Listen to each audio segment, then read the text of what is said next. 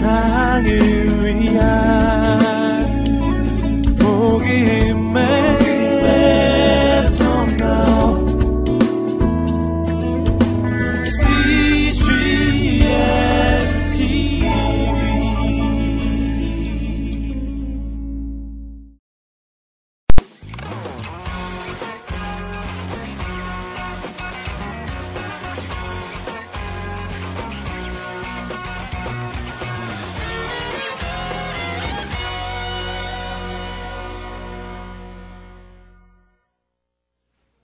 서신서의 구조는 이미 예, 여러분 저 처음에 제가 말씀하신 드린 대로 자, 서신서는 어 22권이 있죠. 근데 서신서는 이 바울이 쓴 서신이 13권이 예, 있고 그 다음에 일반 서신 또는 공동 서신이라고도 하는데 예, 이게 아홉 권이 있습니다. 아, 이것은 문자 그대로 바울이 쓴 것이 확실하기 때문에 바울 서신이라는 이름이 에 붙었고 어, 일반 서신이라는 말은 어, 수신자가 이제 바울 서신은 누구에게 누구에게 썼느냐에 따라서 수신자에 따라서 어, 자, 교회에게 쓴 게 먼저 나오죠. 어, 여러분 이 오늘날 우리가 갖고 있는 신약 성경의 구조가 어, 순서가 어떻게 되냐면 서신서를 갖다가 지금 제일 앞에 뭐예요? 바울 서신이 먼저 나오죠, 그죠? 그리고 다른 사람들 쓴 서신이 뒤로 나와요. 자, 그것은 뭘 얘기하냐면은 어, 이제 초대교회 당시 초대교회가 예루살렘에 탄생했고, 자, 안디옥 교회를 중심으로 해서 바울의 전도여행을 통해서 교회들이 아시아에 그리고 어, 유럽에 이렇게 에, 교회들이 세워졌기 때문에 에, 이제 그 세워진 교회에서는 어, 이 회당 예배, 유대인들의 회당을 통해서 어, 말씀이 되게 이제 처음에 전파되기 때문에 유대인이 회당에서 예배드리는 방식이 에, 구약 성경을 놓고 어, 꼭 성경 말씀을 봉독하는 그런 시간이 있었죠. 예, 그러니까 뭔가 이제 예, 율 그러나 율법의 시대는 지났고 복음의 시대가 왔다고 바울이 선포했으니까 뭔가 복음을 볼 게 있어야 되는데 볼 게 없잖아요. 아직 복음서가 아, 정리가 안 됐어요. 그러다 보니까 각 초대교회에서는 바울이 보낸 서신을 갖다가 교회에서 예배 시간에 예, 이제 읽기 시작했고 그걸 가지고 설교하기 시작했고 어, 그러다 보니까 바울 서신이 사실은 어, 사실상 성경의 정경으로서 제일 먼저 어, 사실상 예배를 드리는데 사용이 된 것입니다. 그러다 보니까 나중에 이제 교회들이 모여서 어, 신약을 정경으로 이렇게 정리할 때에 무엇을 제일 앞에다가 두느냐? 당연히 바울 서신을 먼저 쓴 거, 두는 거예요. 근데 바울 서신을 앞에 두는데 이것도 어, 우리 생각에는 연대 기준으로 제일 먼저 쓴 걸 앞에 놨으면 좋겠는데 그렇지 않고 어, 불, 저 먼저 교회에게 쓴 게 먼저 앞입니다. 교회가 수신자예요. 그 다음에는 개인에게 개인인데 주로 목회자지만 어쨌든 뭐 개인 목회자 개인보다는 교회에게 쓴 게 우선이니까 교회가 앞에 나와요. 그러면 같은 교회에게 쓴 게 아홉 건이라 되는데 이걸 순서로 어떻게 정하느냐? 분량이 제일 많은 것부터 앞에 놓는 것입니다. 그래서 로마서가 제일 앞에 나오는 거고 고린도전후서, 갈라디아, 에베소 이 분량의 순서인데 사실 그게 따지고 보니까 사실은 의미 면에서도 중요성이 이렇게 돼. 어, 예언서도 마찬가지거든요. 분량이 많은 걸 앞에다 놨는데 실제로 그게 제일 중요한 성경이 되듯이 이것도 그렇게 된 거예요. 분량에 따라서 어 그리고 이제 개인 목회서 신도 마찬가지죠. 그래서 어 디모데 그다음에 뭐예요? 디모데 전후서, 디도서 그리고 두 목회자죠. 그리고 빌레모는 집사니까 제일 밑에 나오죠. 예. 그러고 나서 이제 일반 서신이라고 하면 다른 사도들이 쓴 건데 이것은 어, 공동 서신이라는 이름이 붙은 것은 수신자가 불명한 것입니다. 바울은 로마 교회에게 보냈으니까 로마서, 예, 뭐, 예, 그 다음에 뭐 고린도 교회에게 고린도서 이렇게 붙, 이름이 붙는데 이것은 특정 교회, 지역 교회에게 수신자가 정해지지 있지 않으니까 예, 공동 서신이다. 일종의 회람 서신입니다. 그러니까 어, 뭐 아시아에 있는 모든 이 지역에 있는 교회들에게 아니면 어, 흩어져 있는 우리 에, 모든 뭐죠 열두 지파에게 뭐 이런 식으로 수신자가 되다 보니까 아, 말하자면 한 특정 교회가 아니라 여러 교회가 돌아오면서 보는 에, 회람서신 그래서 어, 이것을 공동서신이라고 부르는 것입니다. 그 공동서신의 순서는 어떻게 정해졌느냐? 어, 제일 먼저 히브리서가 앞에 나온 것은 이것은 처음에 바울이 썼다고 생각했기 때문에 이게 제일 먼저 나온 것입니다. 근데 바울 서신에서 사실 뒤로 이렇게 밀려 나온 거죠. 왜냐하면 히브리 이게 헬라어로 썼는데 헬라어의 문체가 너무 화려하고 어, 바울이 쓴 다른 모든 서신서하고 너무 구분이 되기 때문에 에, 아닌 것 같다 해서 이제 이게 저자에 대한 많은 견해들이 신학자들 간에 오늘까지 논쟁이 되고 있습니다. 그래서 이건 제일 먼저 나왔어요. 그 다음에 바울 서신 다음에는 공동 서신 이제 저자별 따라서 이렇게 나와야 되는데 무슨 순서대로 하면 좋을까요? 에, 바울이 제일 중요하니까 바울 서신 나왔어요. 그러다 보니까 소위 세상 몰라면 교회 내의 끝발 순서가 되는 것이. 그래서 야고보가 먼저 이 당시 야고보는 예수님의 동생으로서 예루살렘 초대교회 당회장이었어요. 그러니까 당회장이니까 제일 어, 소위 끝발이 높아요. 그래서 야고보서가 먼저 나와요. 그 다음에 중요한 게 누구였어요? 베드로와 요한이 있는데 어, 결국 예수님 때 열두 제자가 있었습니다만 예수님의 열두 제자 중에서도 소위 요즘도 말하면 권력의 실세가 있어요. 열두 제자 중에 실세 이너서클 있죠? 누구예요? 세 사람. 베드로와 야고보와 요한인데 요 야고보는 다른 야고보예요. 근데 하여튼 이 일반 서신이 재밌게 된 건 요 세 명이 또 이렇게 딱 성경을 쓰게 되는 것입니다. 이 야고보는 원래 예수 요한의 형, 요한의 형제인 야고보가 이렇게 셋이서 예수님의 이너서 그랬는데 그 야고보는 초대교회 당시에 제일 먼저 박해받아서 순교했기 때문에 예수님의 동생인 오히려 이제 부각이 돼가지고 당회장이 됐고 그 당시도 보면 이 가족이 끝발이 셌던 것 같아요. 그래서 베드로의 설교 한마디로 교회가 탄생하지만 베드로도 밀렸어요. 그리고 어, 그러나 어쨌든 베드로와 요한 중에서는 베드로가 더 앞에 나왔죠. 그리고 요한 1, 2, 3서가 나오고 이제 유다, 유다는 또 예수님의 동생이죠. 그러니까 이게 벌써 순서대로 이렇게 정리가 되는 걸 성경의 순서를 봐도 뭐이 우리가 그런 거를 이해할 수가 있어요. 그리고 나서 이제 마지막으로 이 계시록은 성격이 완전히 달리기 때문에 제일 밑에 이렇게 나오게 된 것입니다. 자, 그래서 어, 순서가 이렇게 되기 때문에 우리는 어, 이 여기 있는 순서를 따르지 않고 어, 이 성경에 쓰여진 순서를 따라가면서 지금 쭉 서신서를 한번 살펴볼 것입니다. 이것은 지난번에 얘기했대요. 자, 1차 전도 여행 때는 하나 썼다고 그랬어요. 그게 뭐였죠? 갈라디아 썼어요. 예, 근데 지난번에서 갈라디아 로마서를 했어요. 2차 전도 여행 때는 뭘 썼을까요? 두 권, 2차니까 둘인데 이게 데살로니까 전후서예요. 자, 그래서 데살로니까 전후서를 먼저 볼 텐데요. 자, 이 데살로니카가 어, 어디입니까?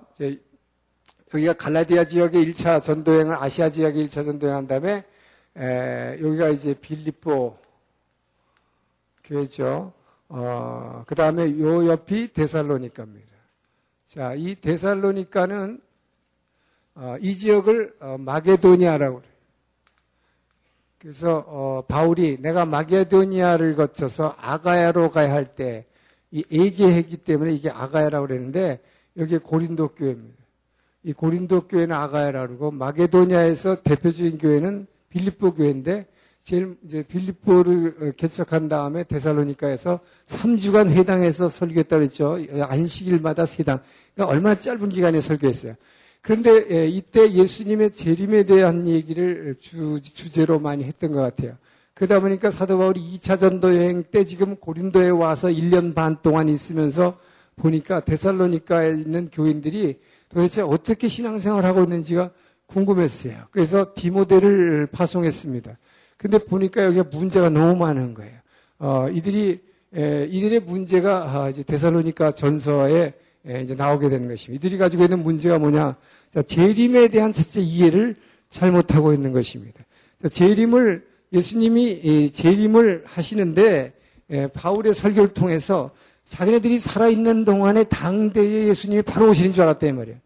그런데 먼저 죽어가는 사람들이 생기기 시작했다. 그러면 예수님이 재림을 안 하시게 되면 이 먼저 죽은 사람 부활 어떻게 되냐 하는 것이죠. 걱정이 생긴 것입니다. 예, 이 문제가 하나 있었고 그 다음에는 뭐냐면은 어, 예수님이 이제 곧 오실 거니까 곧 오실 거니까 뭐야 세상에서 뭐 직업하고 뭐 장사하고 뭐 일하고 할 필요 있느냐? 그러니까 자기네끼리 똘똘 뭉쳐가지고 교회에서 이제 말하자면 흰옷 입고 그냥 어, 이렇게 말하자면 폐쇄적인 생활을 하게 된 것입니다. 이것이 박해를 불러온 거예요.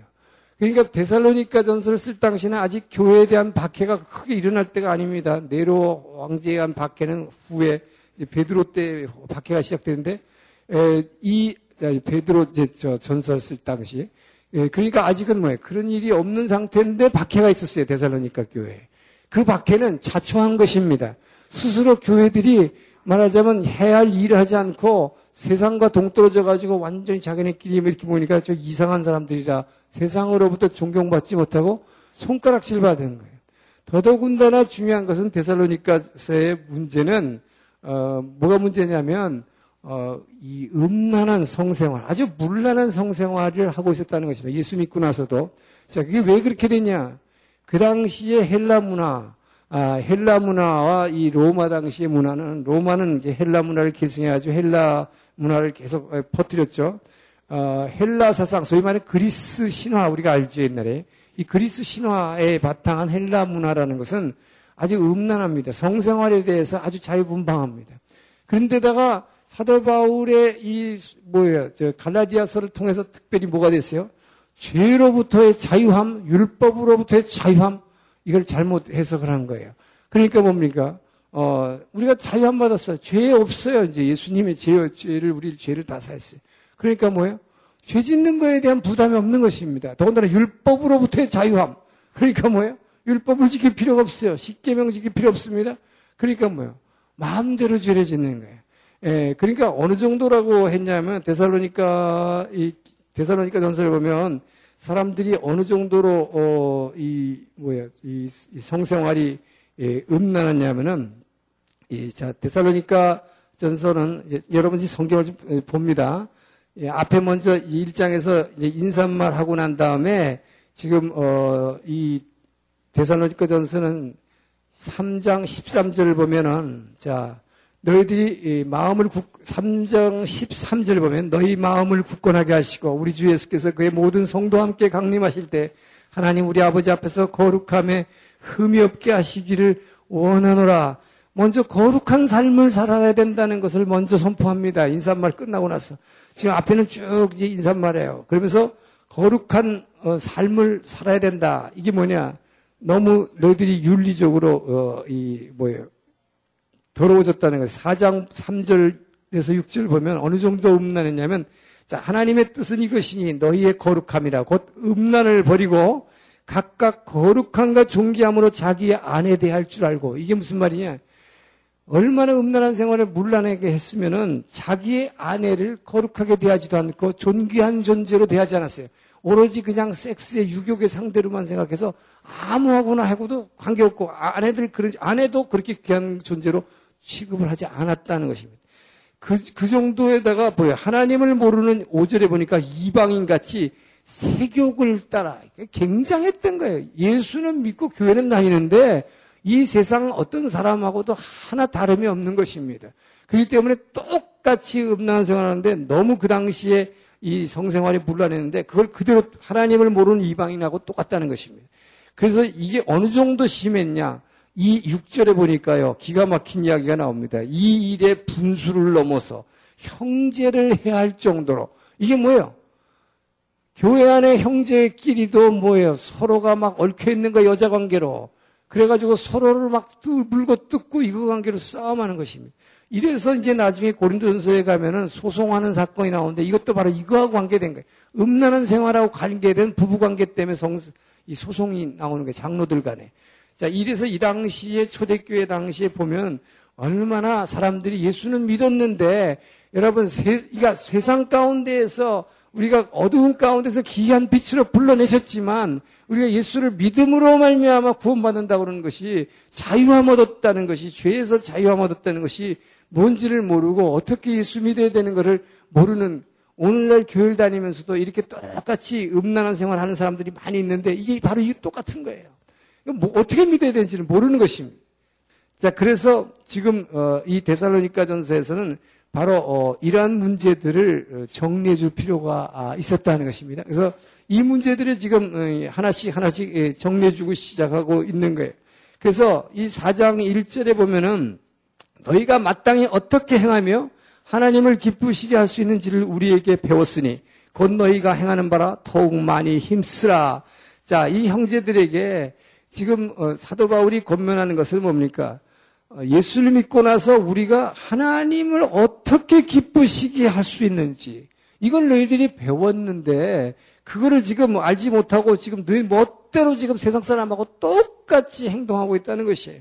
그래서 너희는 뭐예요? 우선 이 폐쇄적인 생활을 풀고 세상 사람들과 같이 똑같이 일하면서 일하면서 예수 믿어라. 그것이 11절에 나온 것이 4장 11절에 보면은 또 너희에게 명한 것 같이 조용히 자기 일을 하고 너희 손으로 일하기를 힘쓰라.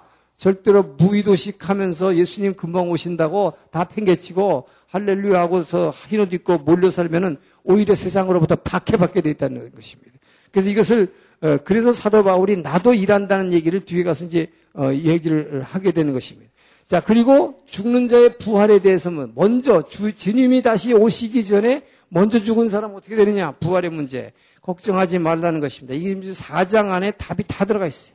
예, 그래서 어, 이 13절부터 보면 형제들아 자는 자들에 관해서는 너희가 알지 못하면 우리가 원하지 아니하노니 이는 소망 없는 다른 이와 같이 슬퍼하지 않게 하려면 너무 슬퍼할 필요 없다는 것입니다. 이제 왜 그러냐? 14절에 보니까 우리가 예수께서 죽으셨다가 다시 살아나심을 믿을진데 이와 같이 예수 안에서 자는 자들도 하나님이 그와 함께 데리고 오시리라. 할렐루야! 우리 주님 다시 오실 때 이 죽은 자들이 부활해서 함께 온다는 것입니다. 그래서 15절에 뭐라 그러냐면 주께서 강림했을 때까지 우리 살아남아 있는 자도 자는 자보다 결코 앞서지 못하더라. 예수님 재림할 때 그 당시에 살아있는 사람이라고 먼저 영원한 뭐에 이 천국에 들어가는 거 아니다. 영원한 영생에 들어가는 것은 죽은 자들이 먼저고 그 다음에 살아있는 자들이 그 다음이다. 순서를 이렇게 얘기를 하고 있어요. 그래서 16절에 보면 주께서 호령과 천사장의 소리와 함께 자, 나팔 소리로 친히 하늘로부터 강림하시리니 그리스도 안에서 죽은 자들이 먼저 일어나고 죽은 자들이 부활이 먼저라는 것입니다. 그리고 나서 그때 살아있는 우리 살아남은 자들도 그들과 함께 구름 속으로 끌어올려 공중에서 주를 영접하게 되는 이 어린 양의 이제 혼인잔치를 얘기하고 있는 것입니다. 자, 그러면서 사도 바울이 얘기하는 게 뭐냐? 너무 이들이 음란한 생활을 하고 이렇게 하니까 예수님이 속히 온다는 걸 강조하는 거예요. 그러는데 이들은 뭐라 그러냐면 5장에 지금 보니까 자, 그래서 때와 시기에 관해서는 너희 쓸 것이 없는데 주의 날이 밤에 도둑같이 이룰 줄을 너희 자신이 자세히 알기 때문이다. 그들이 평안하다 안전하다 할 그때에 멸망이 갑자기 그들에게 이르니 결코 피하지 못하리라. 이게 무슨 말입니까? 이들은 괜찮다, 안전하다, 평안하다, 뭐야, 율법으로부터 자유함받았다. 우리가 이제, 뭐 예수님의 십자가 때문에 아멘하고 영접했으니까 죄에서 자유함받았다. 그러니까 우리가 무슨 짓 해도 괜찮다. 이러고 너희들 앉아있지만 도적과 같이 주님이 갑자기 오실 때 엄청난 심판을 받을 것이니 결코 피하지 못하리라. 그날이 도둑같이 너희에게 이 말이니. 그러니까 이 뭡니까? 그래서 6절에 보니까 그러므로 우리는 다른 이들과 같이 자지 말고 오직 깨어 정신을 차릴지라. 자, 우리는 낮에 속하였으니 정신을 차리고 믿음과 사랑의 호신경을 붙이고 구원의 소망의 투구를 쓰자. 자, 그리고 나서 주님의 기쁨이 되는 삶을 살아야 된다는 게 대사로니까 전서의 그래서 핵심이에요. 그래서 주님이 금방 오신다? 그러니까 나쁜 짓 하는 사람 빨리 회개하고 언제 오실지 모르니까 정신 깨어 있어라. 자, 깨어 있는 삶을 사는데 그러면서 평소에 삶을 어떻게 살아야 된다는 거죠. 주님이 기쁨이 되는 삶을 살아야 된다. 이것이 우리가 잘 아는 이 마지막 16, 17, 18장에는 뭡니까? 항상 기뻐하고 쉬지 말고 기도하고 범사에 무슨 일이 나도 감사하는 사람 이런 사람이 뭐예요? 주님을 정말로 기뻐하시는 주님이 기뻐하시는 자다. 주님을 기쁘게 하드리려면 어떻게 된다? 우리는 무슨 일이 있어도 뭐야? 항상 기뻐하고 쉬지 말고 기도하며 그리고 뭐야? 무슨 일이라도 감사하는 생활. 자, 이런 생활을 하는 것이 우리 주님을 기쁘게 하는 것이다. 자, 이렇게 에, 권면하는 것입니다. 그러니까 이것이 바로 이들에게 얘기하면서 여러분과 내게 지금 하고 있는 말씀이에요. 그러면데 왜 이렇게 얘기했는데 또 후서로 쓰느냐? 이 성, 시, 서신서는 전서가라고 후서들이 두 번 쓰는 게 많이 나와요. 그죠? 그건 다 이유가 있는 것입니다. 자, 이렇게 보내고 나니까, 그리고 나서 디모데를 보내가지고, 어, 이제 돌아와서 보고를 들었어요. 그러니까 어떻게 됐냐? 그러니까 아이들이 생각보다는 지금 잘하고 있다고. 그리고 디모데가 이것을 잘 그래도 이- 아 디모데가 아니라 아 디모데죠. 그래서 이 잘 수습을 이제 했습니다. 그랬는데 문제는 이들이 뭐야? 아직도 예수님이 재림이 도적과 같이 언지도 모르게 그냥 급박하게 온다. 이렇게 얘기를 했더니 또 오해가 생긴 거예요. 그러니까 어떤 사람들은 거꾸로 어, 주님이 금방 오신대. 정말 급히 오신대. 언제 올지도 모르는데. 그러니까 뭐야. 진짜 가게 문 다 잠가 버리고 나 직장 안 가 이제. 어, 주님이 금방 오신다는데. 그래서 진짜 일 안 하고 완전 이제 무의도식 해버리는 사람이 생기는 거예요. 예. 자, 이런 사람들이 생기는 것입니다. 자, 무의도식을 어, 하게 되고 수- 어, 되니까 이런 사람들에 대해서 어떻게 해야 되느냐 하는 거예요. 예, 그러니까 자, 그러니까 뭡니까? 주님이 금방 이런 아까 같이 이- 이렇게 막 계속 죄짓고 예수 믿으면서 계속 죄지면 뭐야? 주님이 금방 와서 심판하시니까 너 빨리 회개하게 하려고 도적과 같이 급히 온다고 얘기했는데 그거 갖고 또 거꾸로 오해가 생기니까 후서를 쓴 거예요. 그래서 여기 후서에서는 뭐냐? 주님이 오시긴 오시는데 그 언제 오시지는 모르지만 이게 그렇게 금방 올지 않을지 아무도 모른다 이렇게 얘기하는 것입니다. 그러니까 이게 뭐 복음이 바뀌는 게 아니라 사람들이 잘못 이해하기 때문에 예수님이 오시는 것이 언제 오실지도 모르는데 이 얘기를 하는 거예요. 자, 데살로니가 후서 2장에 보면은 주님이 재림하는 때가 언젠지는 모르지만 주님이 재림하기 전에 반드시 이런 일이 일어나야 된다는 얘기를 하는 것입니다. 그러니까 이게 뭐 이런 일이 있지 않으면 아직 오실 때가 아니니까 뭐요? 정상적으로 일하라는 거예요. 그래야지 그렇지 일하지 않고 너희들이 그냥 그 뭐 할렐루야하고 흰옷 입고 들어와 있으면 안 된다는 것입니다. 자, 그래서 그것이 2장 3절에 보니까 자, 누가 어떻게 하여도 너희가 미혹되지 말라. 자, 먼저 배교하는 일이 일어난다. 예수 믿다가 배신하고 다시 유대교로 돌아가든지 다른 데로 돌아가는 사람들이 생길 것이다. 그리고 나서 저 불법의 사람, 곧 멸망의 아들이 나타나기 전에는 그날이 이르지 아니하리니. 이게 뭐예요? 어, 급하게 예수님이 곧 오시지만 예수님 재림할 때 전에는 반드시 무슨 일이냐? 불법의 사람인 적그리스도가 나타나가지고 자기를 높여서 자기가 예수님 행사하는 자가 반드시 나온다는 거예요. 그러니까 이런 일들이 일어나기 전에는 어, 뭐 그, 아직까지 오지 않는다는 것입니다. 그러면서 두 번째 얘기하는 것이 이 불법의 7정의 7절에 보니까 불법의 비밀이 이미 활동하였으나 지금은 그것을 막는 자가 있어 그 중에서 옮겨질 때까지 하리라 그때 불법한 자가 나타나니 자, 주 예수께서 그 입의 기운으로 그를 죽이시고 강림하여 나타나시라 폐하시리라. 자, 이것이 뭡니까? 이 불법의 비밀, 이 불법의 사람이 나오고 불법의 비밀이 이 적그리스도의 비밀이 활동하게 되는데 이것이 막 이적, 이적을 행하면서 이제 구절 이하에 보면 이들이 능력을 행합니다. 표적을 행합니다. 병 고칩니다. 뭐 귀신 쫓아내고 이게 성령의 능력으로 나타나는 걸 갖다 다 흉내내서 하는 거예요. 이런 일이 반드시 나타난다. 그래가지고 그 교주가 나타나가지고 자기 자신을 이제 높이고 자기가 하나님의 자리, 하나님이라고 자기가 성전에 앉아가지고 내세운다고 사절에서 얘기했는데 이런 일들이 계속 나타난다. 이 미혹의 역사가 있지만 이런 일들이 반드시 나타난 후에 재림한다. 그러나 이런 일이 있다 하더라도 주님이 강림하시면 뭐야? 이들을 직접 폐하여 버리실 것이다. 자, 이 얘기를 하는 것입니다. 자, 그래서 이 데살로니가 후서는 바로 그러니까 뒤, 뒤에 가면 다시 얘기합니다. 우리가 잘 아는 대로 그래서 8절, 10절에서 계속 얘기하기를 누구에게선지 음식을 값없이 먹지 않고 오직 수고하고 애써 주야로 일함은 너희 아무에게도 폐를 끼치지 아니하려면 우리도 그러니까 사도 바울이 또 바울과 신라와 디모데와 이- 우리도 뭐야 계속 일한다는 거예요. 자 그래서 10절에서 누구든지 일하기 싫어하거든 먹지도 말지 하라 말게 하라. 그러면서 조용히 일하여 자기 영식을 먹으라. 자 이것이 에, 데살로니카입니다. 자 이게 2차 전도행이에요. 자 그리고 나서 이제 3차 전도행 때 에, 3차 전도에 대한 세 권의 편지를 쓰겠죠. 에, 3차 전도행 때는 뭡니까? 바로 에베소에서 어, 두란노 사역을 할, 거, 할 때입니다. 자 에베소에 있다 보니까 이 고린도 교회에서 계속 문제가 생기는데 편지로 자꾸 오는 거예요. 여기서 문제가. 그래서 이 고린도 교회의 문제. 그러니까 이게 뭡니까? 지금 초대교회 서신서라는 거는 교회 안에 얼마나 문제가 많이 생기고 예수 믿고 나서 얼마나 문제가 많으냐 하는 것을 우리에게 보여주고 있어요. 자, 고린도전서로 갑니다. 자, 이 로마서 다음이죠. 예, 고린도전서 가면은 자 고린도전서에는 어, 문제가 너무 많아요. 그래서 고린도 전서는 전체가 뭐냐? 고린도 전서는요 교회는 문제 덩어리다 그 말이에요. 그래서 이 고린도 교회의 모든 문제 우리가 예수 믿고 나서 교회 안에서 생기는 모든 문제를 여기서 다 열거하고 있어요. 그러나 다만 예, 오늘날 일어나는 문제도 있고 그 당시에 특수 상황 때문에 일어나는 문제가 있었어요. 예, 근데 제일 철 먼저 이제 고린도 어, 전서에서는 지금 1장에서 4절, 4장까지는 무슨 문제냐면 당파 싸움입니다. 교회 안에 파벌 싸움. 자, 이게 뭐예요?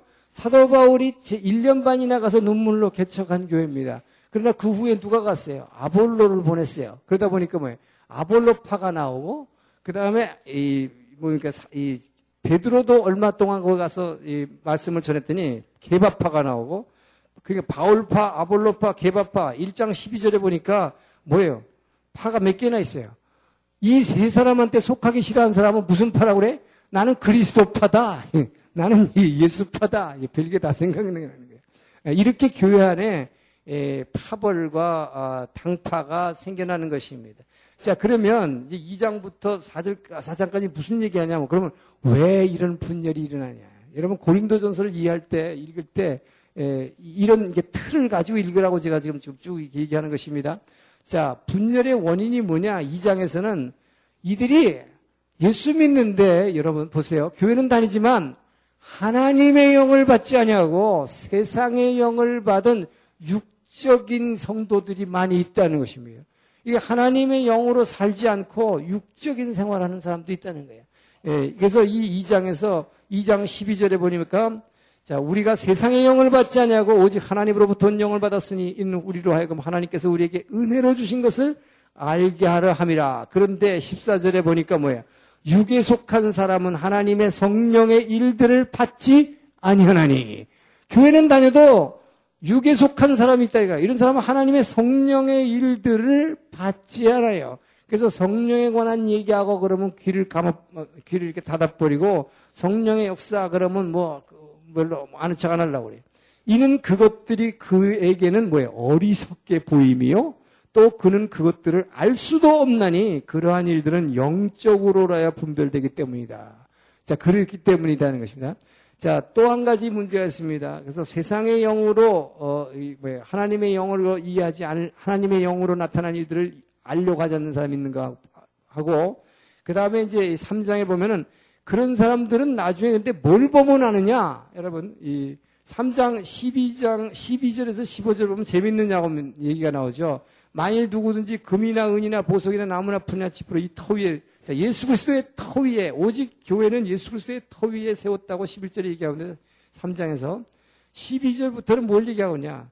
금이나 은이나 보석이나 뭐 나무나 풀이나 뭐 여러 가지로 거기다가 예수 그리스도의 터 위에다가 자기가 일하는 공적을 갖다가 이제 쌓은 다음에 사람들이 그런데 이것이 어, 예수님 진짜 오시고 나면 이것이 뭘로 알 수가 있느냐 이 사람이 진짜인지 가짜인지를 성령의 불이 와가지고 불이 확 태워버리면 그때 뭐야 가짜들은 지푸레기 나무 뭐 이런 것들 다 타버리고 없어진다. 이거는 이건 전부 가짜가 드러나는 것이죠. 열매로서 안다는 것입니다. 그렇기 때문에 이게 이게 뭐예요? 우리가 찬송할 때 금이나 은같이 없어질 보배로 최속함 받은 것 아니요 하는 거예요, 바로. 예.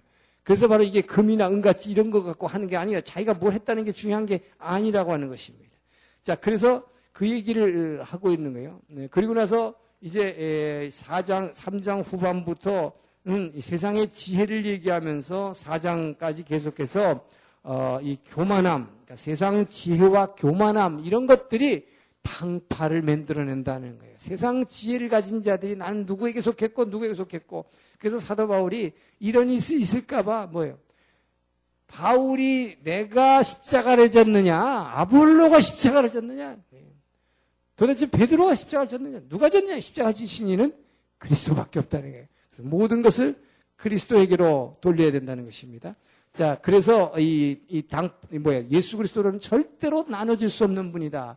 라는 것을 지금 강조하는 게, 이 분열에 대한 강조입니다. 그 다음에 이제 5장부터 이제 각 문제가 또 계속 나와요. 그러니까 지금 제일 먼저 문제가 당파 문제가 나왔어요. 이 당파, 파당 싸움, 교회 안에서 이 당파 문제가 나왔고, 예, 그 다음에 무슨 문제가 나니까 5장에서 바로 음행이 나오는 거예요. 이 음행은 계속됩니다. 지금 이 성경에서 보면 예, 예수 믿고 나서 음행하는 문제 계속 따라다니는 거예요. 여러분 굉장히 중요해서 봐야 돼요. 그래서 오늘날 교회에서도 예수 믿으면서 제일 많이 범죄하는 게 이거기 때문에. 예. 자, 그래서 5장에도 보니까 너희 중에 심지어 음행이 있다함을 들으니 자, 그런 음행은 이방인들도 이런 거 안 하는 음행을 하는 자가 있다는 거예요. 교회 안에. 이건 뭡니까 바로 자기 누가 그 아버지의 아내를 취했다. 아버지의 아내가 뭐예요? 자기 어머니가 아니라 뭐예요? 첩이죠, 첩. 예. 아버지의 아내하고 같이 뭐예요? 자는 거예요. 자, 이런 사람들이 있다는 것입니다. 그래서 이런 자를 5절에 보니까 사단에게 내줬다 그랬어요. 사도 바울은 이런 자를 사단에게 내줬다 그럽니다. 자, 이런 음행하는 자를 사단에게 내줘서 육은 멸하고 영은 주 예수의 날에 구원을 받게 하니까 이것을 어, 이런 사람들은 사단에게 내줘 그냥 바로 죽여버린다. 바로 죽이는 것은 아니고요. 이게 바로 뭐냐면 육체의 고난을 주는 것입니다. 사단에게 이게 탕자의 비유에 나오고 탕자의 비유하고 똑같은 거예요. 그래서 뭡니까? 세상에 던져버리는 거예요. 세상으로 놔버리는 것입니다. 어, 지난번에도 말씀을 드렸지만 하나님의 말씀에 붙들리자 우리가 자유의지로 하나님을 말씀을 붙들 때 하나님의 말씀에 만물이 붙잡혀 있는데 모든 만물들은 하나님의 말씀에 붙잡혀 있대 사람만큼은 자유의지로 하나님 말씀을 우리가 붙잡지 않으면 말씀에 붙잡히지 않는 거예요. 자, 그렇게 하면 놔버리면 어떻게 됩니까? 이게 사단에게 내주, 내주는 거예요. 사단에 내주면 어떻게 됩니까? 탕자가 세상을 나가보니까 어떻게 고통받는 거예요. 그래가지고 그때 끝까지 회개, 이게 고통으로 사단에게 내주는 이유가 뭡니까? 회개하고 돌아오려는 것이 목적이지 지옥 가라고 던져버리는 게 아니라는 거예요. 예, 이거 분명히 아셔야 됩니다. 그래서 우리에게 병들고 고통이 오고 하는 것, 우리의 죄 때문에. 예, 그러나 사단에게 내주면 결국 뭐예요? 그래서 이 끝까지 안 돌아오면 육신은 멸하고 예수의 날에 그 영이라도 구원받게 하려고 하는 것이라고 얘기한 것입니다. 자, 그리고 6장을 나가면은 세상 법정에서 송사하는 거예요. 너희 중에 누가 다른 일을 하다 다툼이 있는데, 자, 이거 보세요. 성도들끼리 소송을 하는 거예요. 근데 구태여 불의한 자들 앞에서 고발하고 성도들 앞에서 아지 않고 자, 성도가 세상을 판단할 것을 너희가 알지 못하느냐? 야, 이게 무슨 말입니까? 여러분, 우리는 너희는 왕 같은 제사장이요. 자, 우리는 이, 여러분, 예수님이 이 땅에 오실 때에 열두 제자를 뭐, 열두 보좌의 앞에서 함께 세상을 심판할 자라고 했습니다. 자, 그래서 성도들은 그 예수님과 함께, 함께 심판의 자리에 앉을 자인데, 우리가 세상을 심판해야 될 자들인데, 어찌하여 성도가 세상을 판단할 것을 너희가 알지 못하고, 세상 사람들, 하나님을 알지 못하는 세상 사람들 앞에서 그들의 법으로 믿는 자들이 판단을 받으려 하느냐는 거예요. 그래서 여러분, 교회에서 절대로 예수 믿는 사람끼리는 송사해서는 안 된다는 것입니다. 그렇기 때문에 모든 사람으로 더불어 화평하라, 화평을 추구하라고 얘기하는 거예요. 에, 그렇기 때문에 절대로 어, 서로 이 세상법의 앞에다가 이거를 내놓지 말라는 것입니다. 자, 이 얘기를 어, 하고 있는데, 근데 특히 여기 6장에서 어, 내용을 뒤에 쭉 context 읽어보면, 어, 이 성, 이게 이제 장로들끼리 서로 송사하는 건데, 여자 관계, 여자 관계. 예, 결국은요. 어, 그래서, 어, 이, 이, 교회가 얼마나 타락하는 걸 갖다가 이제 보여주는 것입니다.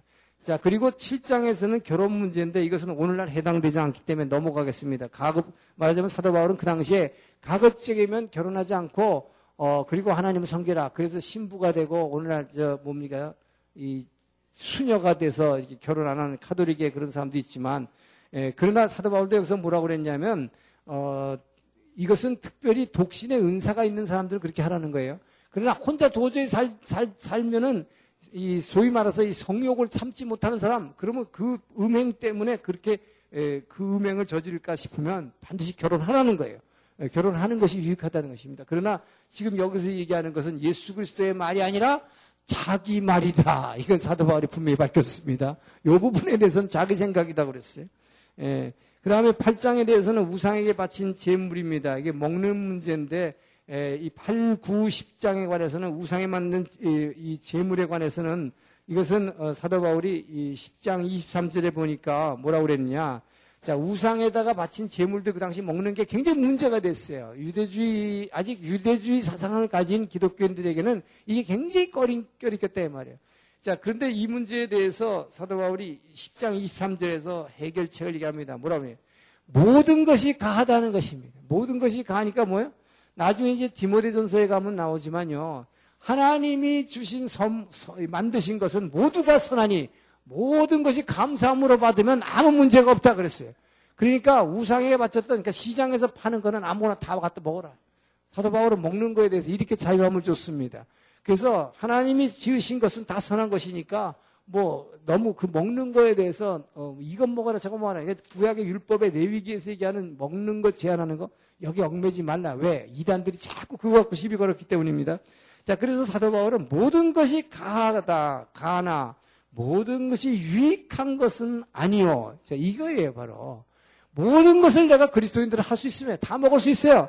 그러나 모든 것이 가한 것은 아니고 모든 것이 가하나 모든 것이 덕을 세우는 것이 아니니 누구든지 자기의 유익을 구하지 말고 남의 유익을 무하라. 그러면서 왜? 무릇 시장에서 파는 것은 양심을 위하여 묻지 말고 먹으라. 25절에 보니까 그렇게 돼 있죠.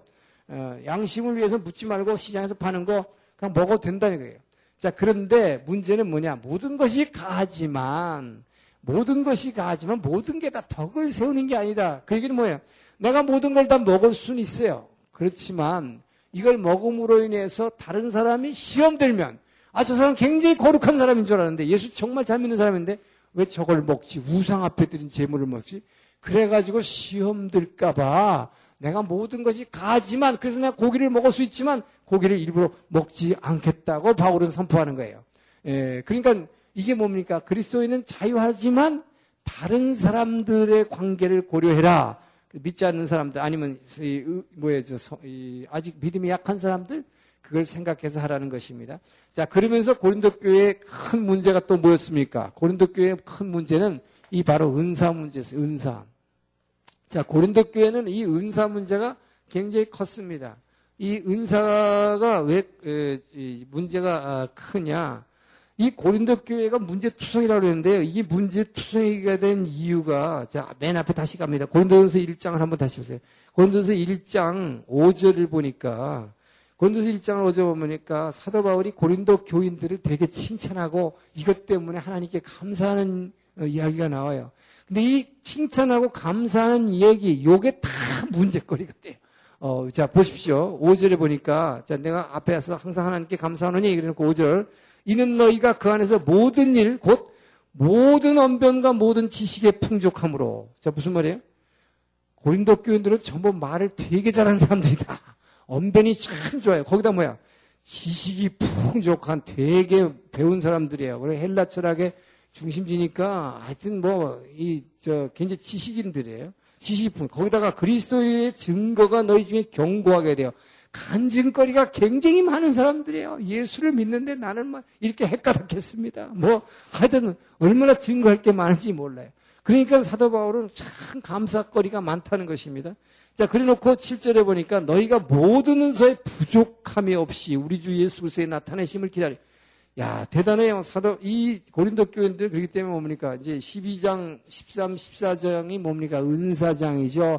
이 은사에다 보면 별할별 은사 다 있어요. 병 고치는 은사, 귀신 쫓고, 말씀 전하고, 뭐, 온갖 능력을 행하고, 탄압.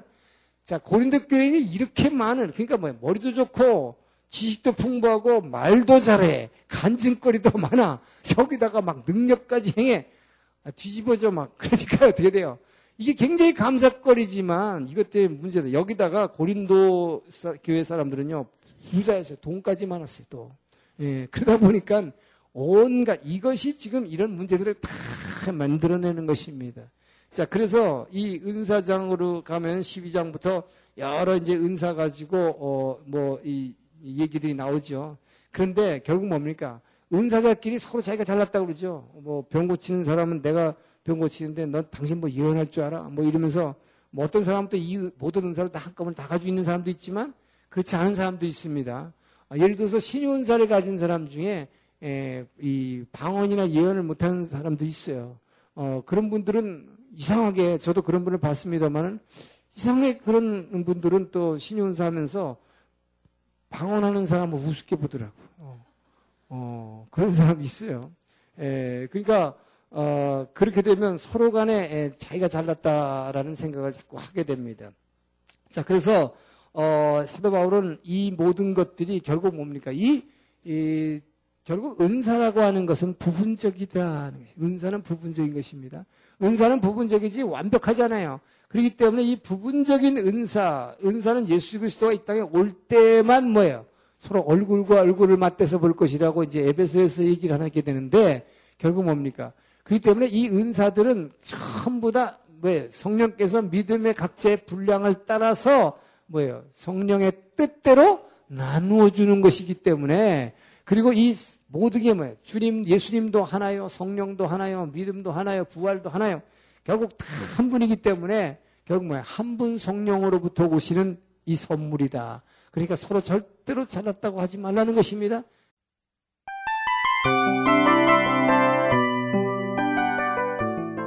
이 프로그램은 청취자 여러분의 소중한 후원으로 제작됩니다.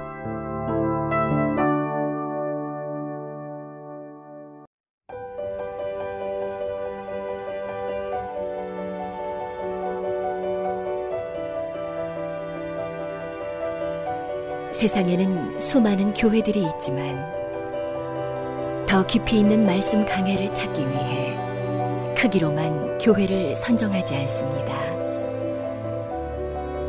보다 좋은 영적 콘텐츠를 더 많이 나누기 위해 방송비를 받지 않습니다.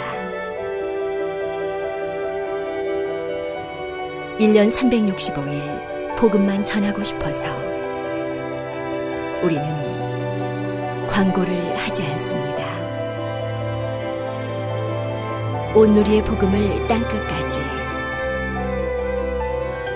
CGN TV와 함께 땅끝 성교사가 되주세요